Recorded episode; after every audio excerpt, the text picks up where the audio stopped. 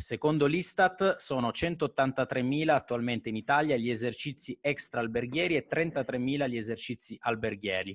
L'Italia è al primo posto in Europa per quota di esercizi ricettivi sul totale UE. Ne consegue che il 13% del PIL italiano derivi proprio dal settore turistico. Per questo motivo sono felice di poter parlare di questo e di molto altro con uno dei principali operatori indipendenti italiani nel segmento 4-5 Stelle. Sto parlando di HNH Hospitality. LinkedIn intervista di oggi a Luca Boccato, amministratore delegato e proprietario del gruppo. Ciao Luca, grazie mille per aver accettato questo invito. Ciao Cristian, grazie a te e complimenti per l'introduzione sul settore. Mi ha ridato entusiasmo. Eh, mi piacerebbe che raccontassi tu la realtà di HNH, chi siete e cosa fate. Ok, allora HNH è un operatore indipendente, come hai giustamente detto. In sostanza HNH non è un'insegna che eh, troverai in nessuno dei nostri alberghi, perché il nostro modello di sviluppo e di gestione degli alberghi è un modello che si basa su, su due variabili, da un lato l'asset e dall'altro il brand. Il brand in moltissimi casi, ma non in tutti e poi vedremo perché, è un brand che noi prendiamo con dei rapporti di franchising dalle grandi catene internazionali. Noi oggi operiamo con Hilton, con IHG, con Best Western. In ogni segmento di mercato, in ogni prodotto, in ogni destinazione, scegliamo il brand migliore secondo la nostra valutazione per il singolo asset. Ho detto non completamente perché c'è un piccolo segmento di mercato che è quello di fascia più alta, che per noi vuol dire soprattutto mare, nel quale abbiamo l'ambizione di sviluppare un nostro brand che è Almar. È un prototipo ad oggi, ma è un albergo 5 stelle che abbiamo aperto a Jesolo eh, nel 2014, che ha funzionato molto bene e sul quale quindi vorremmo replicare questo felice modello.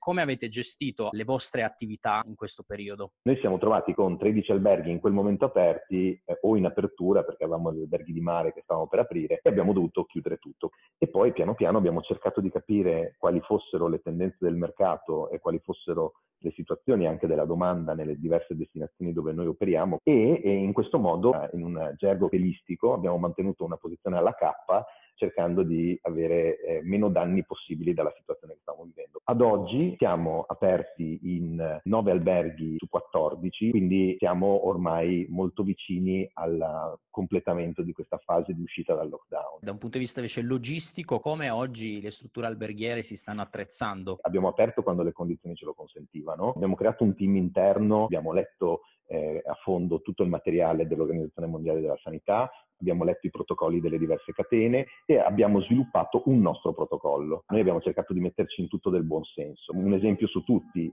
c'è un, c'è un documento dell'Organizzazione Mondiale della Sanità che dice che il Covid non può resistere in nessuna superficie oltre le 72 ore. Sanificare un albergo chiuso da tre mesi è uno spreco di denaro e di risorse. Ovviamente abbiamo aumentato i livelli di attenzione nella pulizia. Hilton, per esempio, ha sviluppato un protocollo in cui garantisce la pulizia dei dieci principali touch point all'interno della camera, quindi abbiamo messo assieme tutte queste cose. Ad ulteriore garanzia, il fatto che la camera sia inutilizzata tra un cliente e l'altro per 72 ore è la massima garanzia che possiamo offrire circa il fatto che la camera è covid-free. Oltre a questo, ovviamente, tutto ciò che è interno all'albergo per quanto riguarda le aree comuni, mi riferisco alle colazioni, per esempio, o alle cene o ai pranzi. Il buffet ci può essere, ma deve essere un buffet assistito nel quale un nostro operatore utilizza le posate o le clips e serve gli ospiti. Ovviamente poi devono anche arrivare gli ospiti in hotel e da questo punto di vista ti cito nuovamente dei dati. Secondo l'Enit i, per- i pernottamenti dei visitatori internazionali diminuiranno del 49% per quest'anno. Parliamo di circa 31 milioni di visitatori e non avremo i numeri pre-Covid in termini di turisti internazionali prima del 2023. Volevo il tuo commento su questi numeri. Noi abbiamo un resort a Jesolo Almar che abitualmente ha un 20% di clientela italiana e un 80% di clientela internazionale. Noi nell'estate 2020 ci aspettiamo su numeri molto più bassi di avere un 80% di clientela italiana e un 20% di clientela internazionale. Questa è una sfida, ma è anche un'importante opportunità, perché noi abbiamo la possibilità di riconquistare una fetta di mercato che per abitudine, per posizionamento di prodotto, per scelte personali, non frequentava molto il mare italiano. Quindi noi abbiamo in questo senso cercato di adattare il nostro prodotto a una clientela prevalentemente italiana Facendo questo facciamo un investimento per il futuro. Come lo vedi il futuro di questo settore? Io non mi immagino un cambiamento radicale, credo che ci saranno degli impatti parziali su alcune segmenti della nostra attività. Eh, credo per esempio che continueranno a esserci grandi eventi congressuali, ma eh, probabilmente su riunioni più piccole utilizzeremo di più la tecnologia. Non farei grossi investimenti su alberghi che hanno un'offerta congressuale con un prodotto troppo piccolo. Andando invece a parlare delle risorse interne, come le hai gestite in questo periodo? Credo che il tema della comunicazione, il tema della condivisione, il tema della trasparenza in questo, in questo, processo sia fondamentale. Io ho utilizzato in qualche modo anche LinkedIn, dove quasi tutte le persone che lavorano con, con noi sono collegate, per comunicare quelle che erano la nostra visione, per comunicare con quali obiettivi avremmo superato questa fase e come saremmo arrivati a una nuova situazione di normalità. Il ruolo dei social non è un ruolo solo eh, in, in una direzione, noi parliamo ai nostri collaboratori o noi comunichiamo ai nostri clienti che ci comprano, ma diventa anche un movimento che è nelle due direzioni. A livello di comunicazione esterna, quindi nei confronti dei vostri stakeholder, come brand, come gruppo HNH, cosa avete fatto? Non lo dico perché sono vostro ospite oggi, ma credo che LinkedIn, eh, per chi soprattutto come noi è unbranded, eh, abbia un ruolo fondamentale. La possibilità che abbiamo oggi di creare un collegamento, ma anche una, un desiderio, un'aspirazione di conoscerci e magari di venire a lavorare con noi da parte di persone che oggi non lavorano con noi, quindi di potenziali talenti, è un obiettivo che noi dobbiamo porci primariamente. LinkedIn è uno strumento che oggi ci permette di dire questi sono i nostri valori, vuoi venire a lavorare con noi? Perché un leader dovrebbe utilizzare LinkedIn? Qual è l'utilità che ci trovi tu quotidianamente? Io resto sempre impressionato dalle statistiche di quante persone vedono i, i post che faccio, quanti le leggono, quante interagiscono, quante le condividono. Qualche settimana fa ho condiviso una foto della mia famiglia quando io avevo, credo,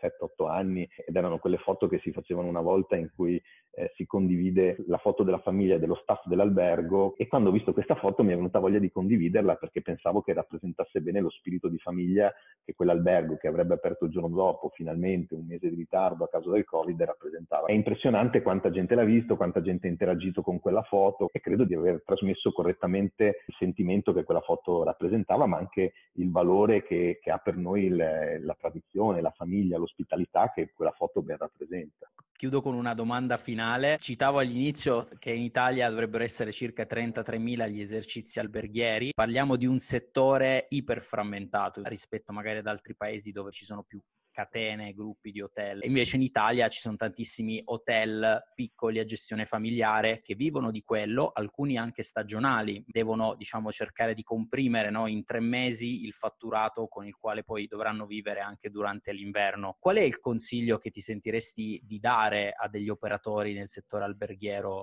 Noi abbiamo fatto una scelta precisa che è quella di, di crescere per essere più forti, per essere diversificati, per avere economie di scala ma non è una, la sola ricetta possibile. Molte aziende piccole con un singolo albergo, con una famiglia, rappresentano magari anche quello che eravamo noi 10-15 anni fa e hanno tutta la possibilità di, di, essere attivi sul mercato e di funzionare. Quello che non dobbiamo mai perdere, soprattutto nel nostro settore che è così tradizionale, è anche sempre la volontà di rimanere aggiornati, di studiare, di imparare cose nuove. Vent'anni fa avevamo i listini prezzi li abbiamo eliminati, abbiamo iniziato a vendere online con una logica più flessibile se vogliamo più simile a quella di una, di una, compagnia aerea. Abbiamo iniziato a occuparci di quello che gli ospiti dicevano di noi online. È un settore che si è evoluto in una direzione in cui le nuove tecnologie e il mondo social ha avuto un ruolo importante e sta avendo quotidianamente un ruolo importante. Questo da un lato ha creato ovviamente degli strumenti di, di, intermediazione che oggi condizionano molto il mercato, ma dall'altro se qualcuno ha una buona idea, riesce a gestirla, riesce a creare una nicchia, ha ancora la possibilità di operare e di essere vincente. Dobbiamo smetterla